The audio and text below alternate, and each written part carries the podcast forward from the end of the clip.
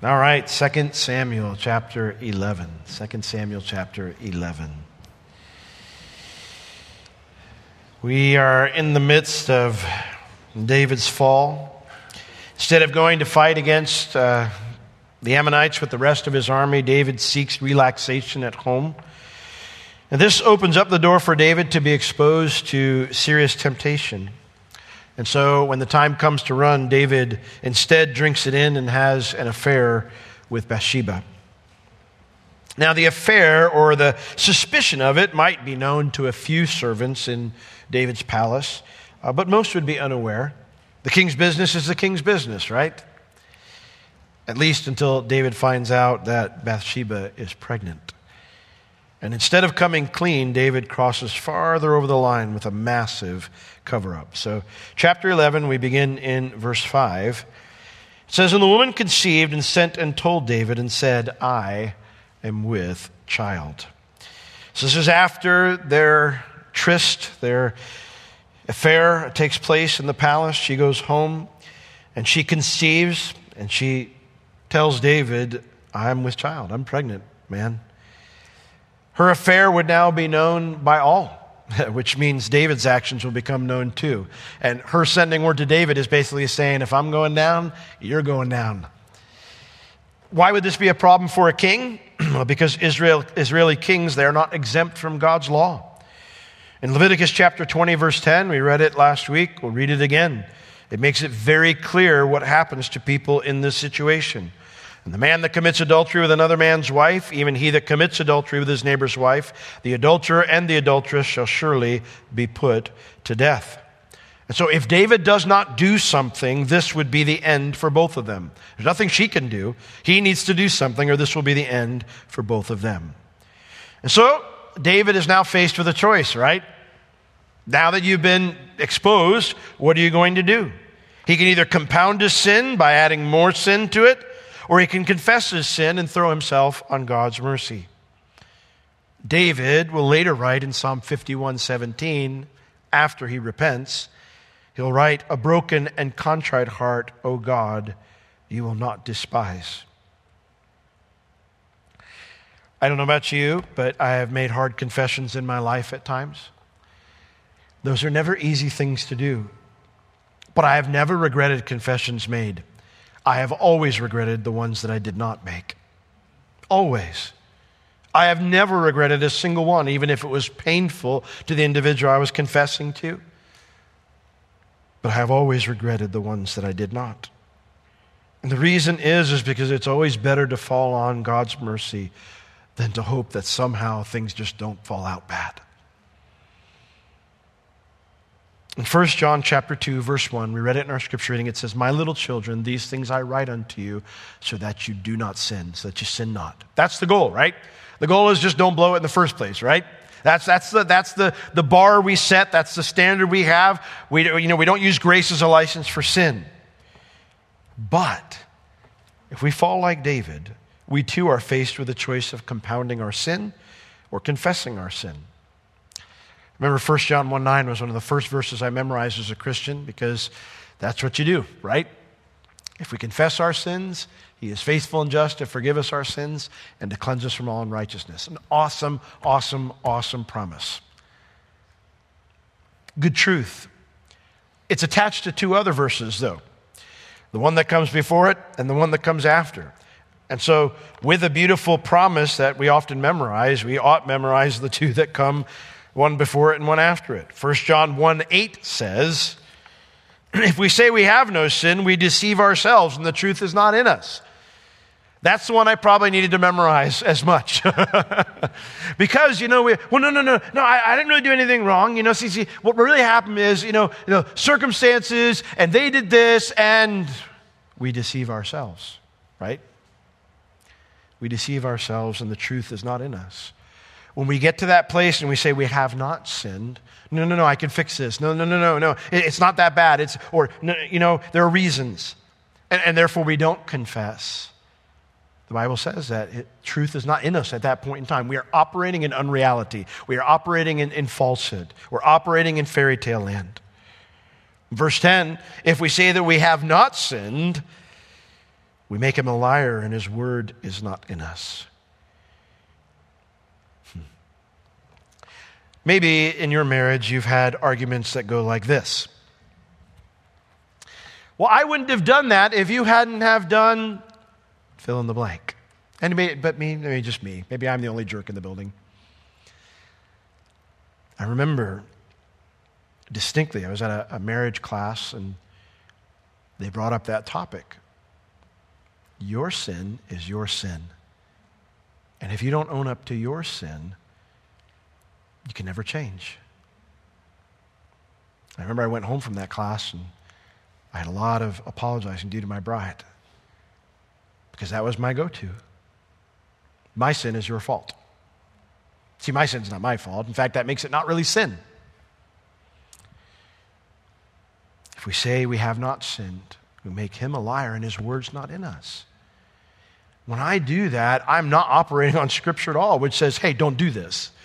You know, fa- you know, uh, famous words spoken by a famous woman in my house frequently. when I respond a certain way, and she gets offended by that, and I say, Well, you did this. She's like, So that makes it okay for you to do it too? I think, Man, how do I always lose that fight?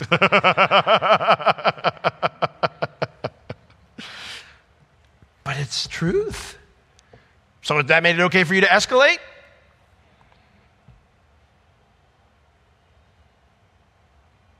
1 John 1 8 and 110 is a beautiful warning, just as 1 John 1 9 is a beautiful promise. A beautiful promise if we confess, and a beautiful warning to those of us who would think about compounding it. And th- lest we think, well, David didn't know that. He didn't have 1 John. True, but these are not just New Testament ideas. This has always been God's dealings with humanity. Proverbs 28 13, one of the most famous verses. I, I, my very first pastor probably quoted this verse more than any other verse in the whole Bible. In Proverbs 28 13, he said, He who covers his sins shall not prosper. But whosoever confesses and forsakes his sins shall have mercy. He that covers his sins shall not prosper. But whosoever confesses and forsakes them shall have mercy. We read all throughout the scripture that God gives grace to who? The humble, right? I, I remember when this clicked for me. It was like, oh, the humble. What does the humble mean? Well, I, I can give you the description. If you have kids, you know the description of not humble, right? Because you confront them with something, you go, uh, you, you don't understand, you know, not my fault, you know, they did this. I mean, and the problem is, though, is that, you know, while we see it and we go, ugh, that's not good, that's pride, that's this, if we don't ever deal with it in our own hearts, then we become adults who act that way too. God gives grace to the humble. I remember when that clicked in my mind, it's like, okay, if I come clean with God and I, I, I just let it out, and God, I, I, I blew it again. I, I'm, I'm, I'm a mess. Like, I, like I'm, I'm not getting this right. I, I need help. There's grace for that. But in the minute that I begin to harden my heart and no, no, no, no, no, well, I only did it because of this, or da da da da, or, you know, well, I can fix this on my own. God resists the proud, and then I am left on my own. So I, I, would say to you, before we even get into how David compounds his sin, if, if you have fallen in some way, please bring it into the light.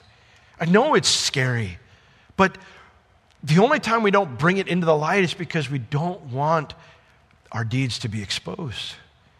And the problem is, is exposing them is how we find wholeness. It's how we find healing. It's how we find forgiveness. It's how we find change.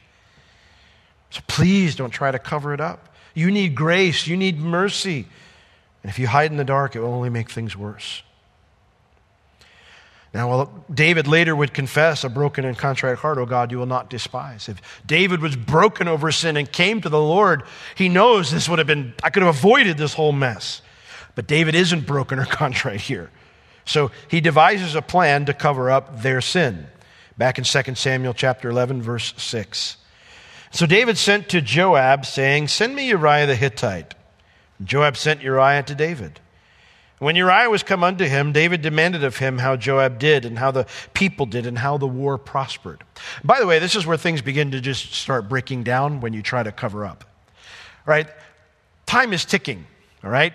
And, and last I checked, babies are on a timer, right? At some point, as David is going through this, he's not doing the math. You know, it's not like, you know, uh, you, you know, Uriah just catches a plane and he's like, yeah, I'll be there in an hour, you know? This is travel likely on foot or at the very best in some type of wheeled thing back then that, you know, was not the speed rail. Did not go on the Autobahn. At some point, you know, someone down the road, if David really thinks about this, he's got to realize someone's going to do the math and be like, wow, that's a really big, big boy for a preemie.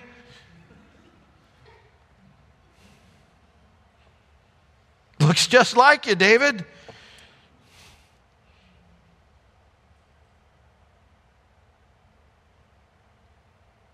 David has him sent home, and when Uriah, verse 7, was come unto him, David demanded of him. The word there demanded is probably a little bit too strong, but the idea is it, he makes this an official meeting. You know, David said, Well, the reason I sent for him is because I need a report. I need a report on what's going on. He demanded of him how Joab did and how the people did and how the war prospered. Now, as one of David's high ranking soldiers, Uriah would know the situation at Rabbah better than others. And so this would seem like a normal thing, you know? Can't have Joab come back. I need somebody reliable. I don't just want some messenger. I need one of my, my, one of my top guys. Tell me how things are going. Tell me how the troops are doing. Tell me how the war is going. David acts like nothing is out of the ordinary. He pretends things were normal and right when nothing was normal or right. And that's the problem with covering up my sin. The idea, idea that things can go on as normal even though I did something horribly wrong. That's the mindset. That I can somehow, I can make this work. I can, I can fix this. That it's okay to do what I did and not have to deal with it before God or before others. Because that's the truth of it. maybe, maybe you've not experienced this and you're just better people than I am. But I know when I'm in a fix not quite like this, but in a situation where I've got to come clean to somebody, I don't come clean to God because that means if I come clean to God, He's going to make me come clean to the somebody. And so I stay from, away from the Lord. I keep, I keep that thing. I don't, I don't want to talk to God. You know, the Lord's like, you know, hey, you want to spend some time with me in the Word? No, because you're going to want to talk to me about this. And then when you talk to me about this, you're going to make me go talk to somebody about this. And I'm not ready to do that yet. And so we stay in the dark. We know if we're going to deal with it before God, we have to deal with it before others too. And so we reject both and move on. You see, in what David's thinking here is, you know what? I, if I play this right, Uriah goes home, reunites with his wife after our meeting's over, and while the timing might be a bit off, everyone's going to assume the child is Uriah's, and everything works out fine. Now, while that's David's thinking, we can look at this and know that's short sighted, selfish, and foolish. Sin never goes away, or just goes away, for two reasons. number one, you know you did it. And number two, our sin does affect others. Numbers 32 33, a, a verse that's often quoted, we don't always recollect the con, uh, context of it. Be sure your sin will find you out. I always, every time I try to look for that in the Bible, I think it's got to be somewhere more famous than Numbers 32. but Numbers 32, verse 23, the context here is of the two and a half tribes who said, Well, we don't want to settle in the promised land, we want to have this land on the other side of Jordan. And of course, that created a problem because they're saying, Oh, so you don't want to go and go and take the land with the rest of us? You, have got this land and you'll be good? No, no, no, that's not, no, we're going to go fight with you, every single one of us. Our, our families will stay here, obviously, probably leave some. Eh, the scriptures are really clear that no men of war stayed behind, so, I mean, they were going to be vulnerable. So, no, no, no, we're going to leave them there and we're going to come fight. We're going to, until the whole land is conquered. And so, this is the context of this conversation where Moses is warning them. He says to them, if you're going to do this thing and you're going to do that, then fine, you can have this land. But verse 23 says, But if you will not do so, behold, you have sinned against the Lord, and be sure your sin will find you out.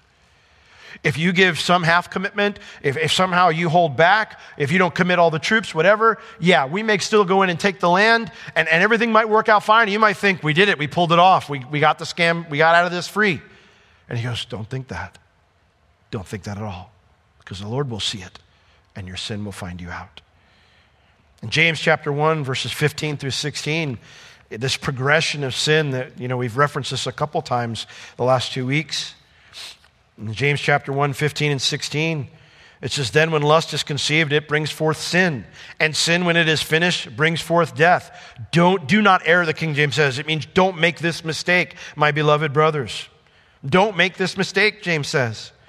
The only solution to sin is confession and forgiveness, or no confession and some type of discipline or judgment. That, that's it. There's no other options on the cards. It's no, no, I'm going to go with option will, and we're going to, we're going to fix this, and I'm going to make it work. That's not an option. and that's why the scripture says if we say we have no sin, we deceive ourselves when we think there is another option. You see,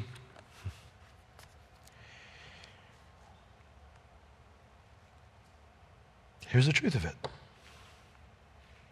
David didn't start this originally intending to murder Uriah or even to marry Bathsheba. But because cover ups don't work, they usually lead to further cover ups to protect the first one. Lies to protect the lies that are protecting the lies, which compounds our sin. Now, to encourage David's desired result, he dismisses Uriah with a dinner gift. Verse 8, after the report comes in. David sent, said to Uriah, Go down to your house, wash your feet. You know, take a load off, man. And so Uriah departed out of the king's house, and there followed him a mess, a gift of food from the king. Hmm. The phrase wash your feet, it, it's what a person does when they're going to relax and enjoy a meal. I mean, I'm not saying we don't wash our feet, we take showers here, but generally speaking, because of how we interact, we don't need to do that in the same way they would need to if you're going to put your feet up. And that's what that means, wash your feet. It means you're, gonna, you're not going to be doing any work. That society, when you wash the feet, it's because you're going to sit down and you're going to eat. You're going to sit down and, and, and have a time of relaxation and rest. And what David is hoping, that it leads to a physically intimate moment with his wife. And so he sends food. Enjoy a meal, man. Take, take a load off. Relax. You know, if David was going to do Uriah true honor, he would have invited him to eat at his own table in the palace. But David's about deception tonight. He's not about honor. Uriah, on the other hand, is a man of honor, and so he doesn't go home. Look at verse 9. But Uriah slept at the door of the king's house with all the servants of his Lord and went not down to his house. And when they had told David, saying, Uriah didn't go down into his house, I mean, David's got other people involved in this plot. David said unto Uriah, Did you not come from your journey? Why then did you not go down into your house? And Uriah said unto David, The ark and Israel and Judah, they abide in tents. And my lord Joab and the servants of my lord are encamped in the open fields. Shall I then go into my house to eat and to drink and to lie with my wife? As you live and as your soul lives, I will not do this thing. The door to the pal- David's palace would have been probably the, the guardhouse, the entrance area, most likely where David's royal officials or his personal bodyguards slept when they were off duty. And he just camps out there with all the other servants because that's what he sees himself in. I came home on a military mission, and now I need to get back on my main mission. He says, you know, the ark's out there. I mean, that, this is interesting because the ark is not something that Israel normally took into battle. Uh, this is the other thing that kind of blows me away is that, you know, why was David so opposed to being out there leading his armies against Ammon when he, he had the ark sent out there to, to help lead them? I mean, why would David not want to be as close to the Lord's presence as possible? That's the ark of his presence. Something's going on here, you know? Hebrews 2:1 talks about it. It says, "Let us therefore take the more earnest heed lest at any time we should let things slip." That's King James talk for this. We don't naturally move forward on our own. our natural way to move is backwards. Our natural way is to drift. It's like, it's like if you're out at the ocean, you know, and you're in the water having a good time. Me and Bev, we, we went to one of the islands here on the west coast for our 25th anniversary. And we went out to the ocean, had a blast, but we kept having to drag ourselves back to our, where our hotel was at, you know, the area, because before we knew it, we're looking up going, I don't recognize any of these buildings. The, the current takes you along. Our natural tendency is to drift, to go away from the Lord. If you want to backslide, it's real easy. Just do nothing. That's your natural tendency. It's my natural tendency. Jesus said in John 15, 5, about abiding. He said, I am the vine, you're the branches. He that abides in me, and I in him, the same brings forth much fruit. For without me, you can do nothing. So, staying close to Jesus requires being intentional, it requires investment into our relationship with the Lord. And so I don't know why David's keeping his distance. We know other people who followed the Lord at a distance didn't work out well for them either. Well, Uriah's explanation to David, Shall I then go into my house? Well, all these are out there on the mission. I don't think Uriah intends this as a rebuke to David, but it does put David's desire for relaxation in a bad light, does it not? I mean, someone who is after God's glory, basically, as Uriah is saying here, the ark's out there, man. Someone who's after God's glory and is loyal to his companions, I love what he says at the end I will not do this thing. In his mind, they would not do this thing either. So again, I don't necessarily think Uriah is trying to rebuke David. But, I mean, that's how it comes out. David, I got to get back on mission. And I'm sure the words to David are probably, yeah, that's probably where I should be. And thus, David's sin is exposed without Uriah having a clue about what's going on. In Uriah's words, without telling David, he's saying, You've been selfish, disloyal, and ungodly, David. I imagine the Holy Spirit's working on David saying, This is how you're supposed to be. David, bring this into the light. Confess your sin and repent. Talk to Uriah right now. Yeah, it's going to be hard and it's not going to be easy sailing moving forward. But if you bring this out into the open, we can get past all this. Instead, David doubles down. Look at verse 12. And David said to Uriah, Tarry here today also and tomorrow, and I will let you depart. Uh, the idea here is what he's telling him. He's, the word there, depart, let you depart, means I will dispatch you. In other words, with orders for Joab. I don't know what I, I, want, I want Joab to do. Based on your report back to me, I'm not sure yet the, what I want Joab to do, so I, I need a couple days. So stay here for today, stay for tomorrow, and then I'll dispatch you with your orders to Joab. Again, David tries to play the situation off as normal. I'm still figuring out what I want Joab to do next. So, you know, don't worry, I'll get you back into the fight, you loyal, godly man. He's pretending like, yeah, I, I get it, I get it, Uriah. I'll get you back out there, don't you worry. But I'm not sure what to do yet, so give me a, give me a couple more days. The truth is, David plans that night to give him the true guest of honor treatment in the hopes of getting him drunk enough that he'll compromise his convictions and go home to sleep with Bathsheba. Verse 12, 13. And when David had called him, when he invited him, he did eat and drink before him, and he made him drunk. Obviously, he didn't force him to drink. But the idea here is that he kept the alcohol flowing in the hopes that he would go and forget his convictions. I like what David Guzik said. He said David was drunk with lust when he slept with Bathsheba. He hoped making Uriah drunk with wine would bring the same result. And yet, it says he went not down. At that at evening he went out to lie on his bed with the servants of his Lord, but he did not go down to his house. Uriah's resolve remains despite his intoxicated state. Some commentators have suggested that he was on to David, but the scriptures give no hint of this at all. It's very likely that Uriah was just a very principled man. And someone who values loyalty very highly When I think about David eating and laughing and talking of old times with his friend all the while, trying to get him drunk to cover up his sin, my gut twists. This affair he had was a bad enough betrayal, but this, this one was just as bad because none of it was real. It was all a lie. And that's why the Bible has such strong language about lying. The word truth in the Bible, as I mentioned this morning, it almost always means that which is real, that which is genuine. A lie is the opposite of that. It's a fabrication, an unreality, something phony or fake, and therefore a deep betrayal of trust. And as that lie must be protected, eventually it must be populated with even more lies and betrayal. And so in verse 14, David doubles down again. And it came to pass in the morning that David wrote a letter to Joab and sent it by the hand of Uriah.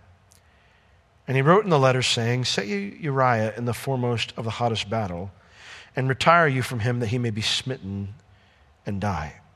The idea is, David says, put, put him in the, the fiercest part of the battle where he's going to face the toughest Ammonite soldiers, and then call the retreat when the battle's really rough. Command the rest of the army to retreat, leaving him exposed, that he may be smitten and die. David does not mince the words. I want him dead, and this is how I want you to do it. And thus, David now adds to his adultery and to his lying murder. And in the ultimate betrayal, he sends the execution order in Uriah's hand. You ever wondered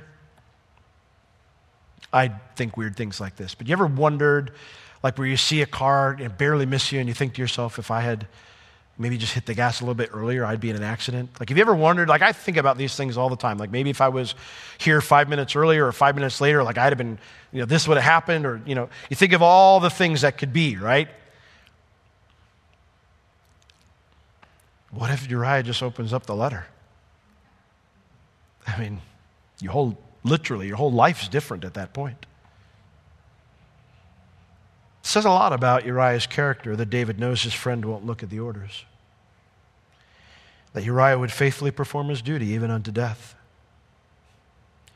It also says a lot about what a person will do to cover up their sin. Compound or confess. That's the decision David is constantly faced with every time God thwarts his plans. But David keeps choosing to compound his sins. And so we get the sad story here in verses 16 and 17. And it came to pass when Joab observed the city that he assigned Uriah a place where he knew that valiant men were, Ammon's elite soldiers. He assigned Uriah the place to hit that part of the wall. And the men of the city, they went out. So the Ammonites came out to actually initiate an attack, a sortie against Joab's troops laying siege. And they fought with Joab, and there fell some of the people, the servants of David, and Uriah the Hittite died also. We're going to get more details on exactly what happened later on, but for now it just tells us that David finally succeeds. He finally gets one step of the cover up fulfilled. You know, before David became king, he refused to kill the man who hunted his life. And he swore that he would be different than the man who threatened and murdered anyone who stood in the way of what he wanted. And yet, here, David becomes just as bad as Saul, if not worse. This is indeed one of the lowest points in David's life, a true fall from grace, because he becomes the same as the tyrant before him. Remembered are none of the mercies that he would have loved to have had from King Saul. None of the peace, anything, anything. Even just, you know, David at one point, he says, just leave me alone. And Saul wouldn't even give him that. None of that's remembered here as he brutally takes this man's life, even though he doesn't wield the sword. In light of this, why do we say that David is then a man after God's heart? Because this seems pretty bad, and it is. The reason the scriptures say that David is a man after God's heart is because this isn't how the story ends. Now, it is going to get darker before David emerges into the light. But the difference between David and Saul is David didn't remain in the dark forever. This brings up a truth that many refuse to accept. We are all, in fact, Saul. We are also. For all have sinned and fall short of the glory of God. There's another side to this truth, though. And it's that God is not willing that Saul should perish, but that Saul should repent. And so, time and time again, God sent prophets, messengers, individuals to Saul to call out his sin, to urge him to repent, to change. And so, the truth is this while we all may be Saul, when we choose to repent like David did, the Lord does forgive us. And he begins the work of creating in us a clean heart so that we can be more like him. There is no such thing as an individual who is after the heart of God who's never been Saul. no such thing. And so while we can fault David for being at this point after Saul did all that to him, the truth is we are no different. And so if God can welcome me back, he can welcome David back too.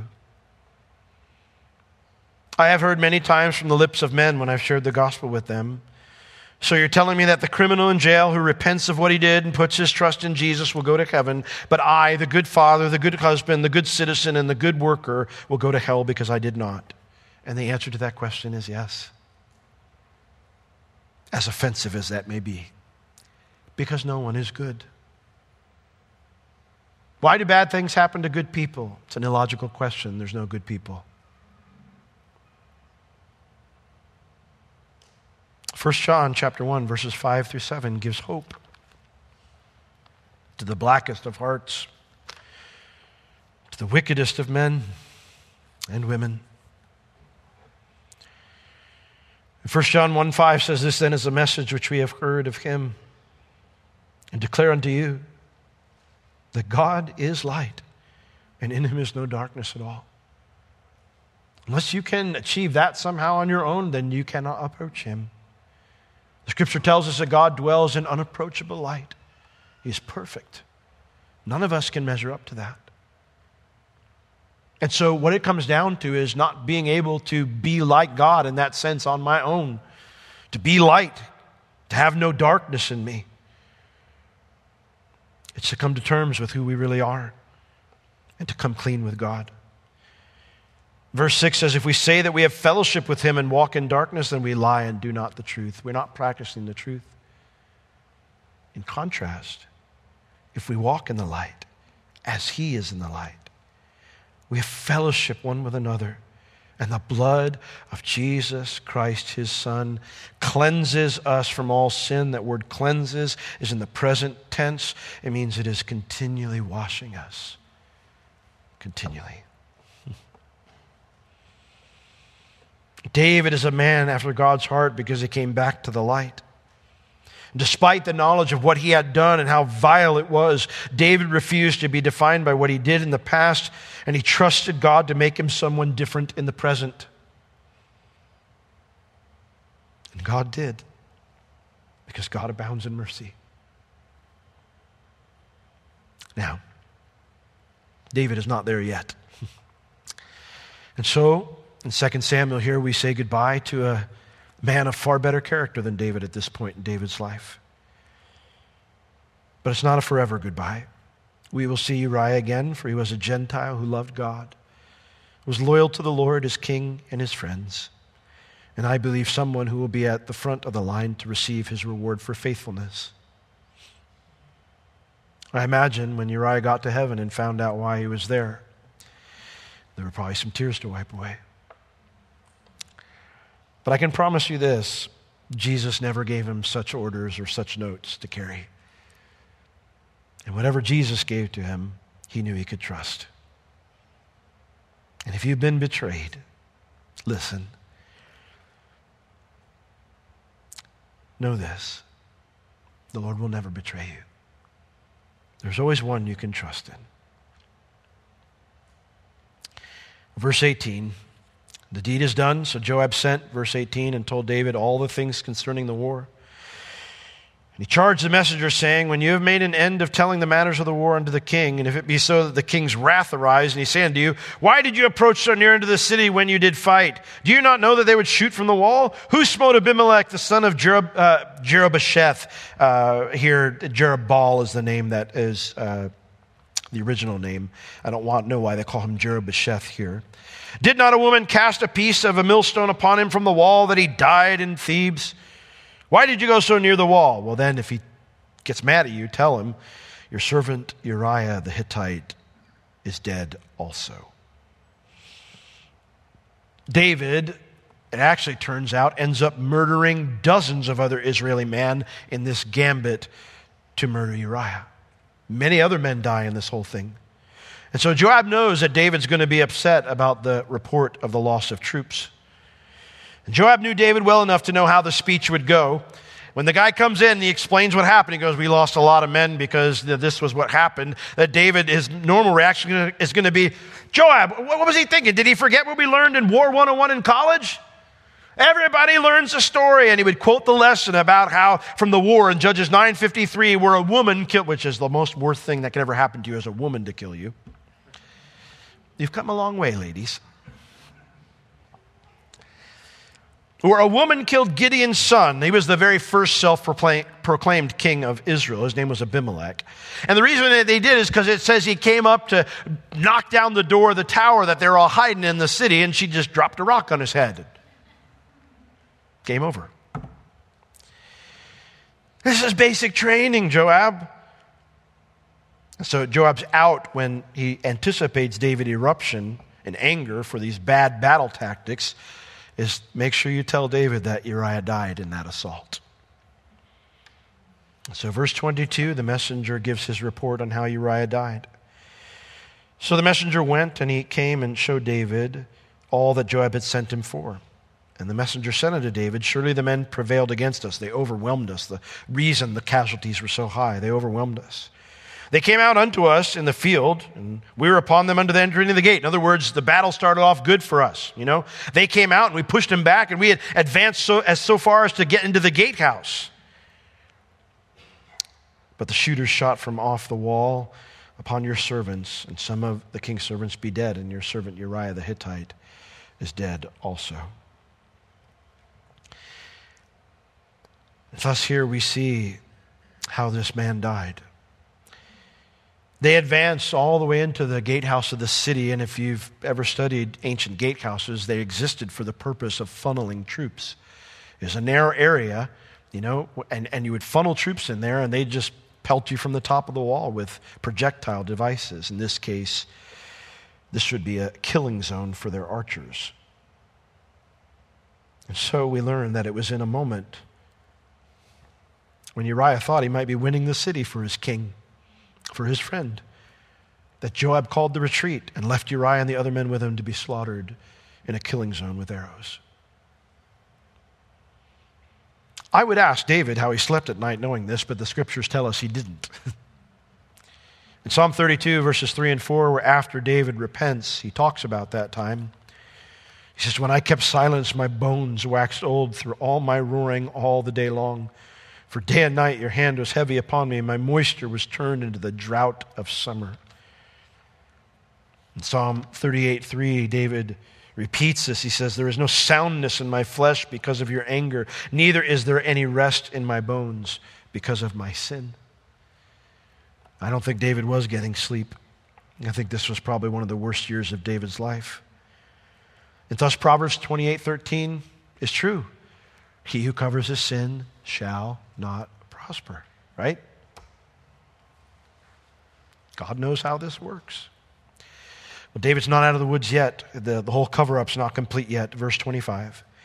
Well, then David sent unto the messenger, said unto the messenger, You shall set, thus shall you say unto Joab, Let not this thing displease you, be evil in your eye. For the sword devours one as well as another. I get it, Joab. Men die in war.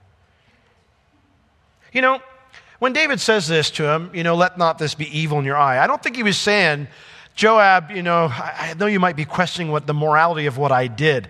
Joab, I probably is not questioning the morality at all. Joab himself was a murderer. So I'm not sure David's referring to that. I think he's referring to the setback in battle because the truth is, this loss would have emboldened the Ammonites to fight harder and it would have discouraged the Israeli troops, which would make Joab's job more difficult. It's more like I think David expects Joab to think, You better have a good reason for this, buddy, because that was a stupid move. You made my job harder. And so David, I think, is saying, Hey, there's a reason. I got my reasons. I think you, of all people, should understand that. The sword devours one man as well as another. People die. We're still going to win this thing. Make your battle more, more strong against the city and overthrow it, and you encourage him. It's funny, the message even gives it's got code language in there because make your battle stronger. Do better, Joab. Like it's not David's fault. So the messenger is going to be not know this at all. When the orders come down, Joab's going to tell him and say, Listen, we're not going to do that again. We're going to do this from now on. And David's in the clear. And surely David is relieved to hear this news. But again, his work's not done if he's to successfully cover up the affair because the child still co- is still coming and he needs to legitimize the child's birth. So, verse 26. And when the wife of Uriah heard that Uriah, her husband, was dead, she mourned for her husband. And when the morning was past, David sent and fetched her to his house, and she became his wife and bare him a son. But the thing that David had done displeased the Lord. Notice in verse 26, it does not even give her name. Scripture reminds us that she was a married woman. Reminds us that even though David seemingly gets away with this, he did not. Someone knew that she was someone else's uh, wife. Now, the typical time for mourning is seven days. The phrase here where it mentions when the mourning was past, which the word there past means when she crossed over the threshold of those seven days, or whatever, something around seven days. As soon as she crossed over that threshold, that's when David takes this next action. He sent and he fetched her. The word here, fetched, it just means to guide someone to an area. David doesn't waste any time on his next move because he knows the clock is ticking. Right after her mourning officially ends, he invites her to the palace to make a proposal. And he tells her, The only way we get out of this alive is if you become my wife and then everyone sees the child as, as mine. Correctly, but for the correct timing and all that kind of stuff. And David, Bathsheba agrees. And so she became his wife, and she bare him a son. The phrase here that she bare him a son is the same exact language that is used for every other of David's children when they're born, which the writer's giving to us here to indicate to us that the cover up worked.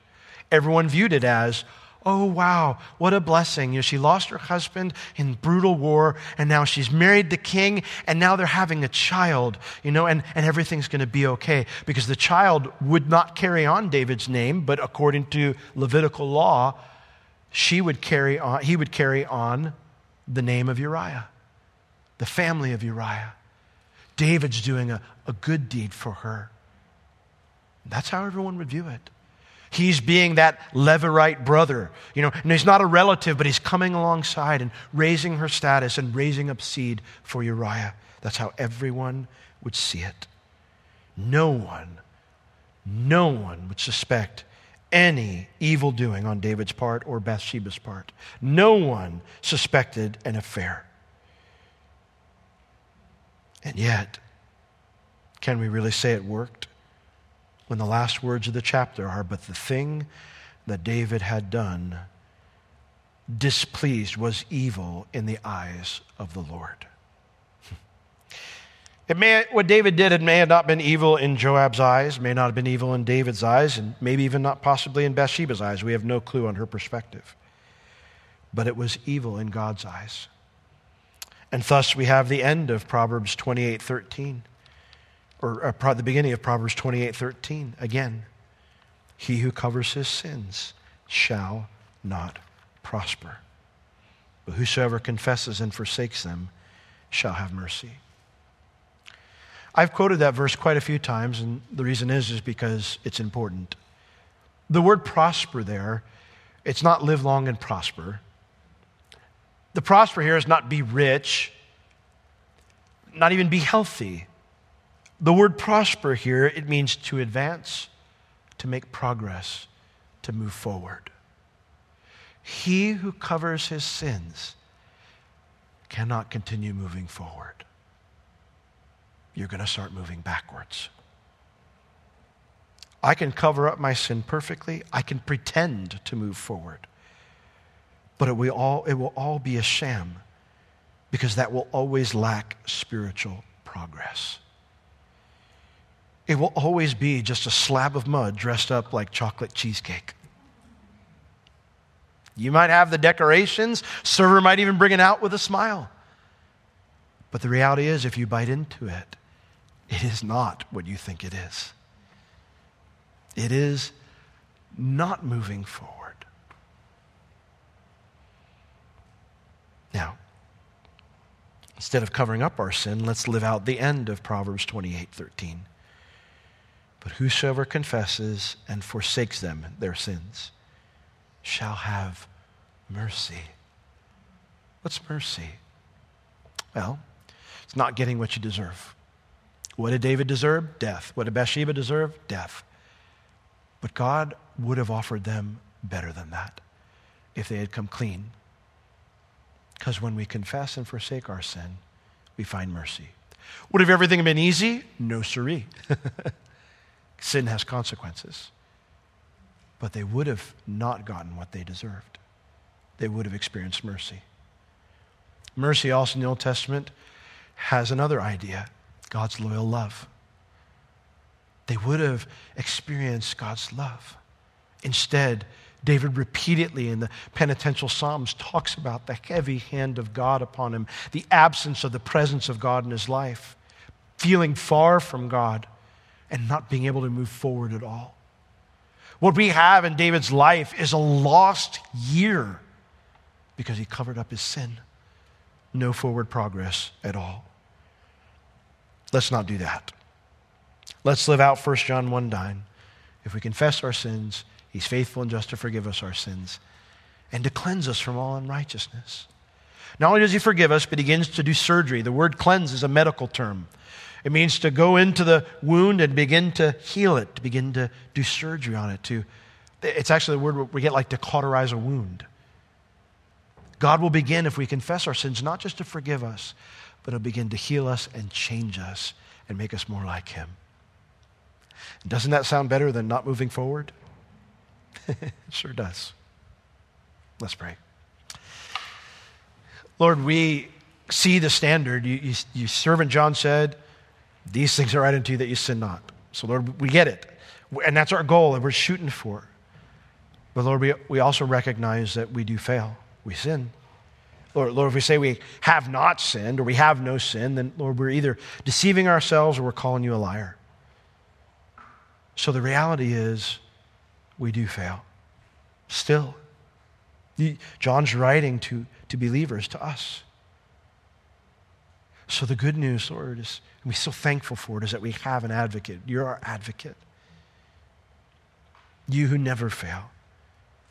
And you long to show us mercy, to forgive us and to begin that work of cauterizing the wound, healing us, and changing us, Lord. Or teach us to run to your mercy. And even now, Lord, there may be some who are saying, Lord, I'm so sorry. Lord, I'm so sorry. I'm, I, I confess it and I want to forsake it. I, I choose to leave this behind and to walk in the light again. Lord, would you show them mercy and would you give them the courage to talk to whoever they need to talk to? Lord, that their lives might be lived in the light where we experience that mercy and grace and forgiveness. In Jesus' name, amen.